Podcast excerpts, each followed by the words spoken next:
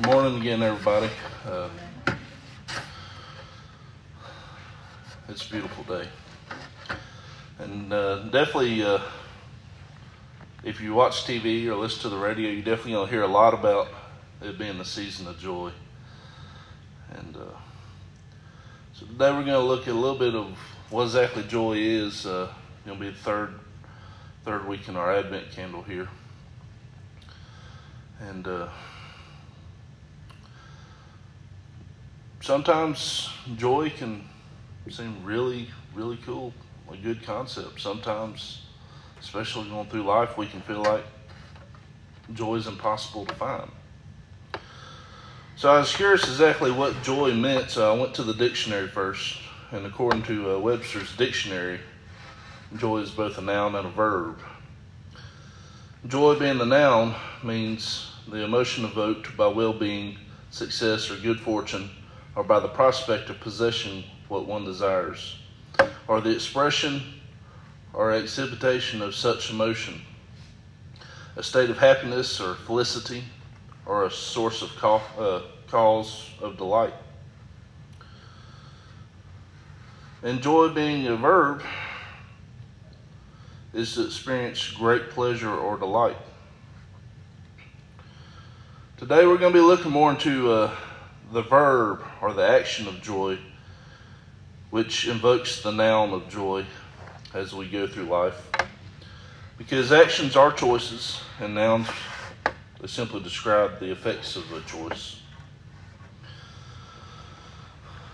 So, our first passage that we're going to be going to is Habakkuk chapter 3, 17 through 19, which has always been uh, one of my staple passages ever since I was 18, and I'll go a little bit deeper into that as to why. But it says, Though the fig tree does not blossom, nor fruit be on the vines, though the yield of the olive falls or fails, and the fields produce no food, though the flocks are cut off from the fold, and there be no herd in the stalls, yet I will, will rejoice in the Lord. I will exalt in the God of my salvation. The Lord is my strength, and he will make my feet like hinds' feet, and some translations say deer feet. And he'll make me walk, in high places. So, what exactly are hinds' feet? I know I already mentioned that uh, some versions will say that they're deer feet. But a hind is a female deer that can place her back feet exactly where her front feet stepped, within one inch, less than one inch. And she's able to run with abandonment from danger to the high mountain peaks for safety. So the fact that Habakkuk was stating that the Lord guides his steps where he can step within one inch of the next foot up into the high safe areas to me, that means a lot.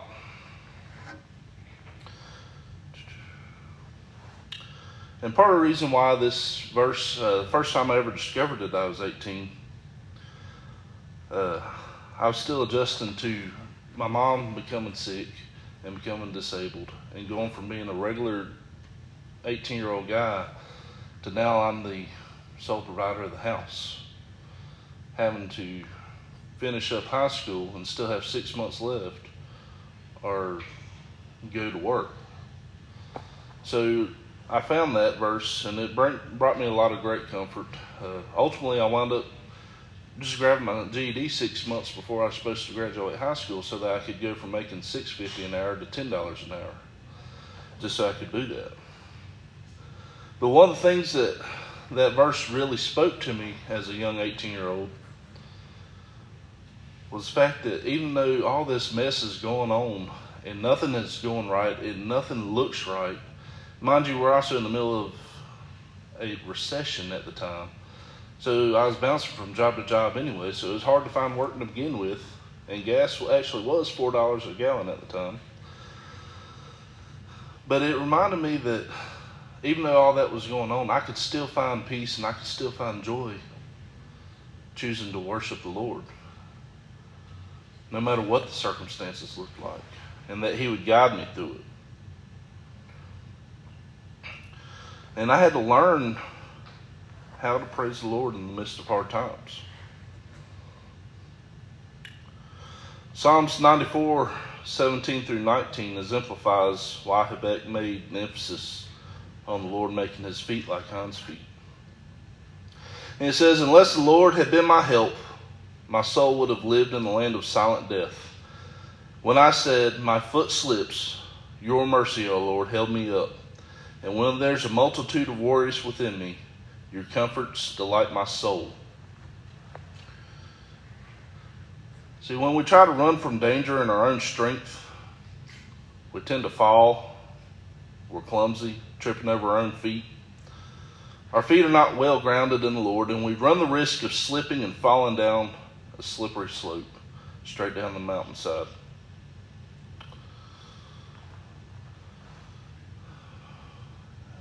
One of the things that really stood out to me says, when, the, when there's a multitude of worries within me, your comforts delight my soul.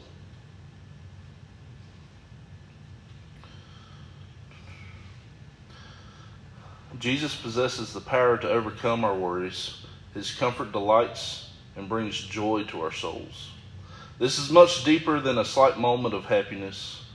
This is the Lord shining light into a soul that feels dead, a soul that is on the verge of needing life support, if it's not already there.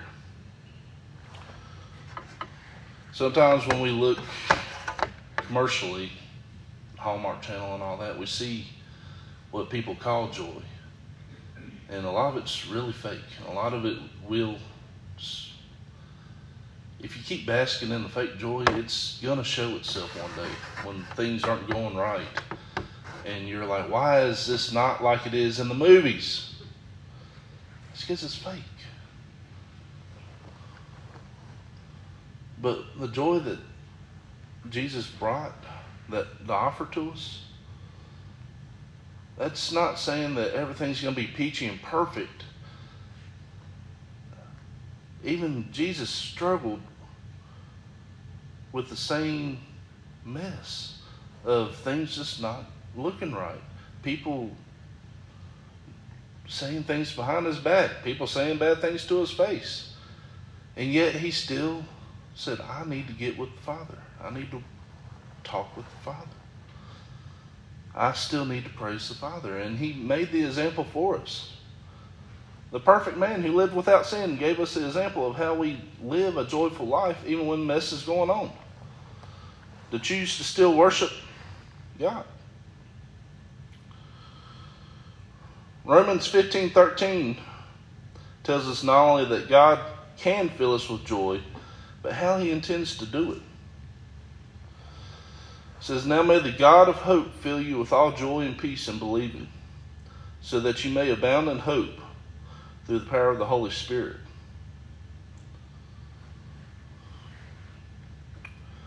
So, what was it that they were believing in Rome? It says that now may the God of hope fill you with all joy and peace in believing. What was it that they were believing? They were believing the gospel, the hope, the joy, and the peace of the Father given to us through the salvation that Jesus came to this earth to live and die and to resurrect on our behalf so that we could be re- reunited in communion with the Father. That's part of what they were believing. Believing that they also needed to come together, even though Rome and the rest of the world and the church was after them in hunting them down, they believe that they still need to be together and to be in that community and to rejoice with each other. 1 Peter 1 3 through 12 tells us in great detail what they were believing in. Blessed be the God and Father of our Lord Jesus Christ, who according to his abundant mercy has given us a new birth into a living hope through the resurrection of Jesus Christ from the dead, to an incorruptible and undefiled inheritance that does not fade away, kept in heaven for you.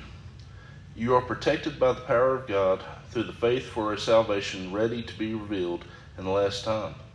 And in this you greatly rejoice, even though now, if for a little while, you've had to suffer various trials, in order that the genuineness of your faith, which is more precious than gold that perishes, though it is tried by the fire, may be found and result in praise, glory, and honor at the revelation of Jesus Christ, whom having not seen you loved, and in whom, though you have not seen him now, you believe and rejoice with joy unspeakable and full of glory, receiving as a result of your faith the salvation of your souls. Concerning this salvation, the prophets who prophesied of the grace that should come to you have inquired and searched diligently, seeking the event in the time the Spirit of Christ, who was within them, signified when he foretold the sufferings of Christ and the glories to follow. It was revealed to them that they were not serving themselves, but you concerning this, these things, which are now reported to you by those who have preached the gospel to you through the Holy Spirit, who was sent from heaven, things into which the angels desire to look. And we can experience joy besides, can we experience joy besides the Lord? Sure, but I promise you that it's going to be short lived. And life will always be set trying to attain the next bit of joy, that next bit of dopamine, that next little bit of, that made me feel good, that made me happy. Outside the Lord, we're stuck in that repetitive cycle of trying to find the next thing to make us happy. We search after money, we're trying to rise up the corporate chain there and if I if I wind up getting fifty grand this year, I'm gonna be happy. No, I still feel broke. If I wind up getting hundred thousand dollars, I'm gonna be happy. I'm still broke because I just bought a boat. And it keeps going. Or if I can have this relationship, they're going to make me happy. They will for a, while, a little while, and then when the finesse wears off, it ain't going to be that happy anymore because you're built on finesse and so on and so on, trying to search for the next thing to make you happy, the next thing to give you joy. And it doesn't last. Whereas with the Lord, like he told the woman at the well, I, I come to bring you water, living waters that you'll never thirst again. As long as we're basking in those living waters, we have hope and joy. So, my first point is lasting joy is only found in Jesus, no matter how hard we try in this world. And joy is filled or fueled by community. Romans 12, 15 through 16 tells us, Rejoice with those who rejoice, and weep with those who weep. Be of the same mind toward one another, and do not be haughty, but associate with the lowly, and do not pretend to be wiser than you are.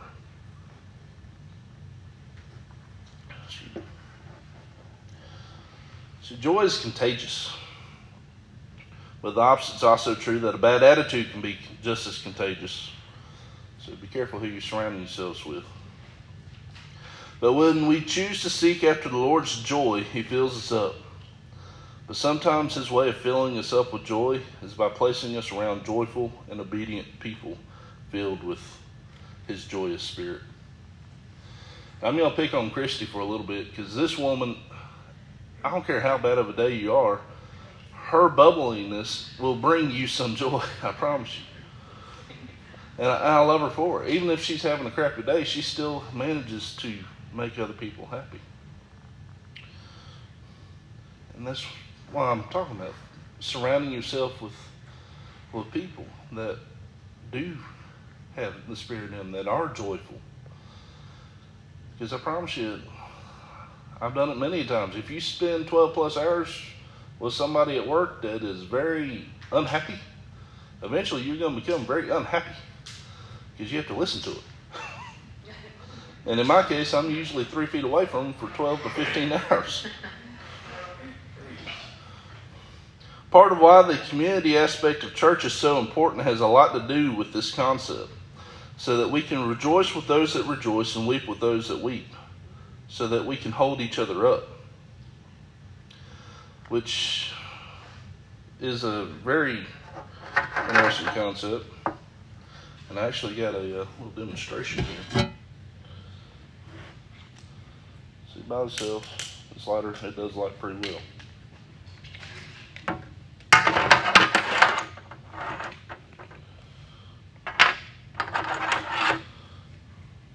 But you dip this lighter into water, life's problems, depression, breakups, bad relationships, your bank account just got auto drafted again and now you don't have any money. Just different stressors. Doesn't light up by itself too well.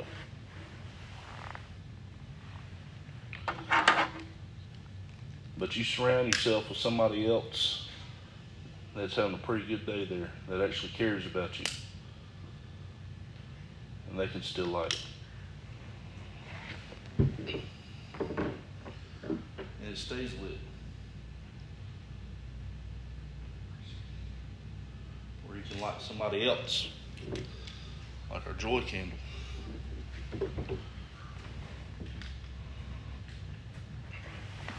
Before I make a mess, I'm going to put a lid on this. I have big feet.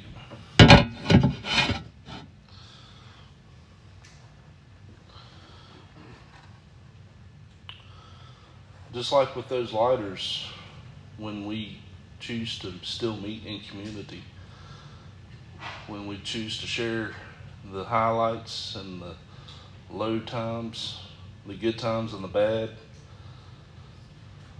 we can keep each other aflame there. By ourselves and of our own strength, we can't do it. And sometimes the Lord has to be the one to light us up. But many times, He allows His other children, the people around us, to reignite us, to keep us going, and to keep us hot with each other. So, my second point is spiritual maturity shines with joy.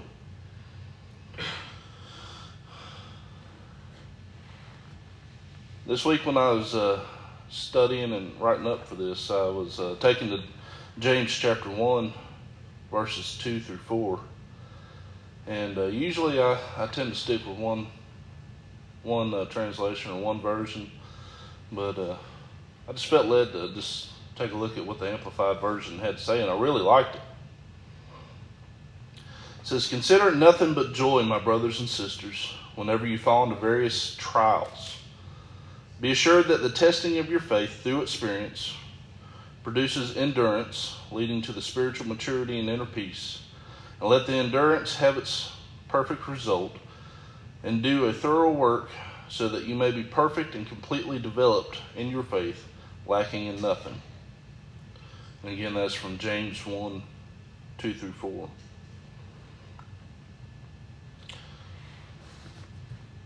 Let's face it, growing pains suck. They hurt. They're unpleasant. But without it, there's no growth, there's no gains, there's no satisfaction. Anybody that's spent a little bit of time in the gym, and I've used this analogy a lot, but anybody that's spent any time in the gym trying to make gains, they're going to hurt. It's not going to be very comfortable unless they're just not really doing it right. There's going to be a little bit of aches and pains to it. And if you stop because of the aches and pains, they're going to get worse because of that lactic acid building up in those muscles. And then you're going to get stiff and not want to do it anymore. But anybody that's been going to the gym for a little while, they realize that if they push through those aches and pains a little bit and they go the next day, even though they're aching a little bit, they feel better. They're not as stiff. But on top of that, after time of continuously doing that, even though it's uncomfortable, they make gains, they make progress, they get healthier. If they're trying to build muscle, they build muscle. If they're trying to build endurance, they build endurance. Sometimes they build both. But either way, going through the various trials, they built up strength and endurance. They got results. And they can be satisfied that they got those results. And same thing, we can we do the same thing in our spiritual lives. If we're not getting into the Word on a regular basis, we're starving ourselves. If the first thing that we do whenever stress hits us is go, God, I need another drink, we're starving ourselves. Sometimes it takes some intentionality to say, when stress comes your way, Lord, I need help. Right then and right there, Lord, I need help. And not trying to be funny, but sometimes that old joke of, Lord, I need help before I need bail money is true.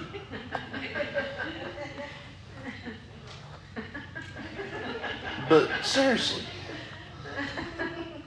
what do what we choose to do when strike when stress hits and when things start going wrong, it shows a lot about where our spiritual life is. If we're not choosing to go to the Lord on a regular basis and and worship him, just like David did when every time he was surrounded by his enemies, after he got over the fact that he's crying out for help and and woe is me, he's going Praise the Lord because He is my salvation and He will vanquish my enemies. It might have took him a second to get the idea, but each time he got the idea, and personally, I think that's why the Lord said, "This is a man after my own heart." Because David messed up quite a few times. He's slept with his uh, another man's wife, then killed the man to hide the fact.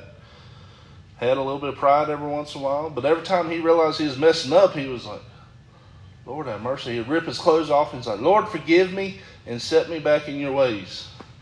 And every time he got in trouble, he said, Lord, I need your help. I'm focusing on you. And the Lord always hears me. All throughout the Psalms, you see it repeated over and over and over again.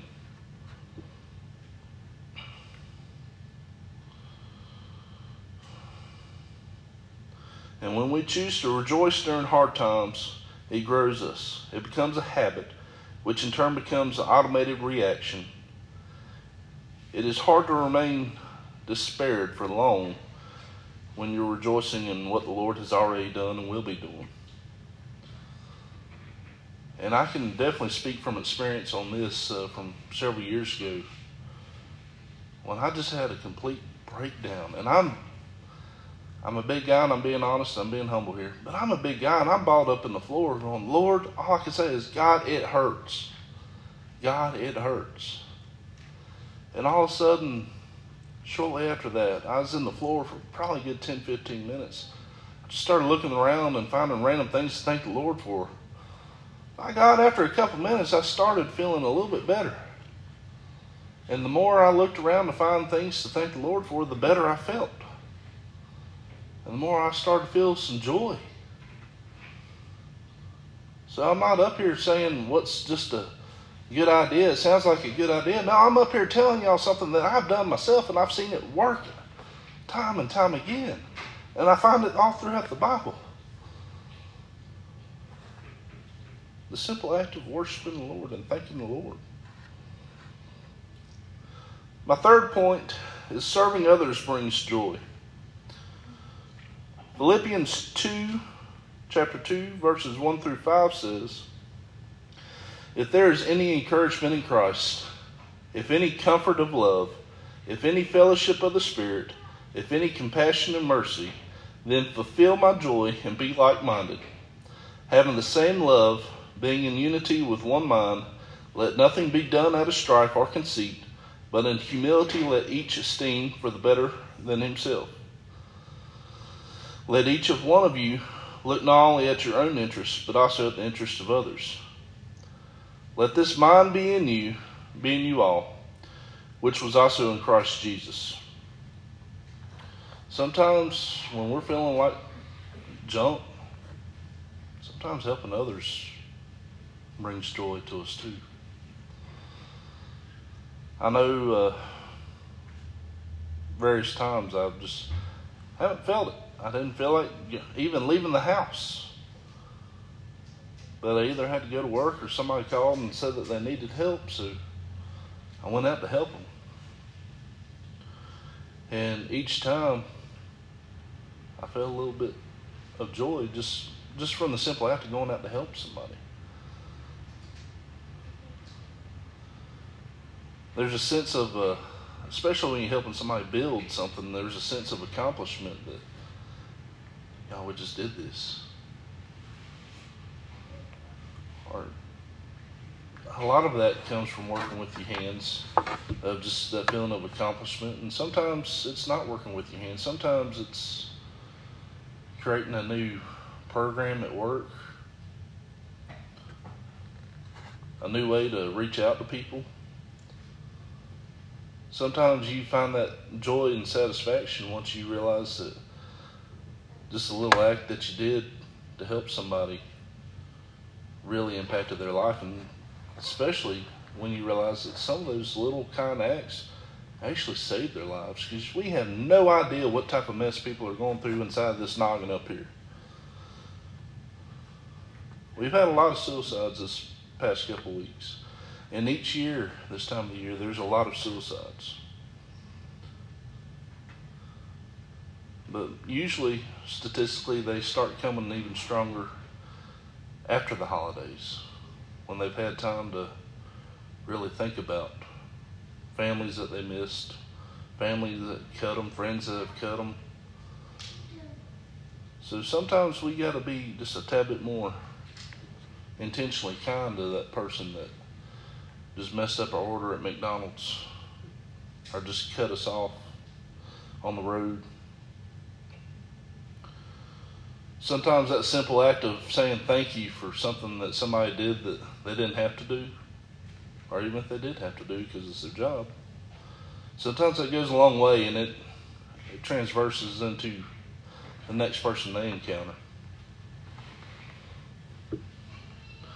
So, my takeaways from today is lasting joy is only found in Jesus. Spiritual maturity shines with joy. And serving others can bring joy. And there's various other ways, but the main focus of all three of these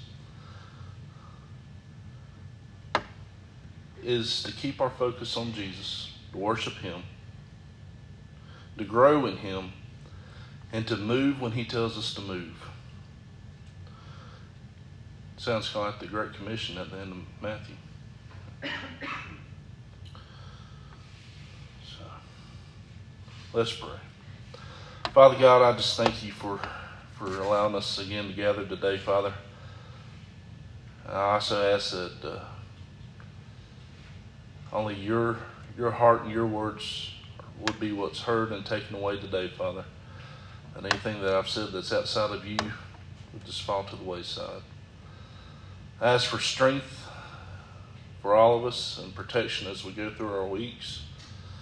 I ask that your joy would be upon us all and your Holy Spirit would fill us all, Father, that we be overflowing with your Holy Spirit, that everywhere that we go is saturated by your Spirit, Father. That others would see you and us in all that we do. And I just thank you and praise you again. Amen.